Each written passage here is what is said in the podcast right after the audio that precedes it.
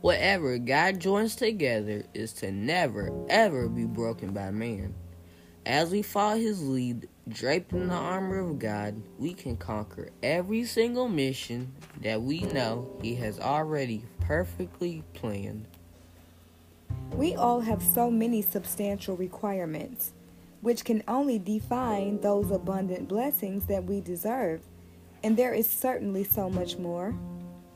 Because God designed us of peerless beauty inside and out, with perfection in spirit beyond reach, to share with others the greatness that glows from our brave hearts within our souls like never before.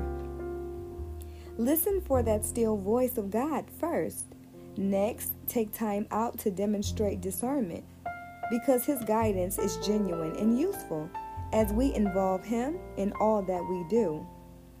As we follow the steps of His commandments, our sweet desires of joy will overflow with an inner peace that we have never experienced or really never even knew.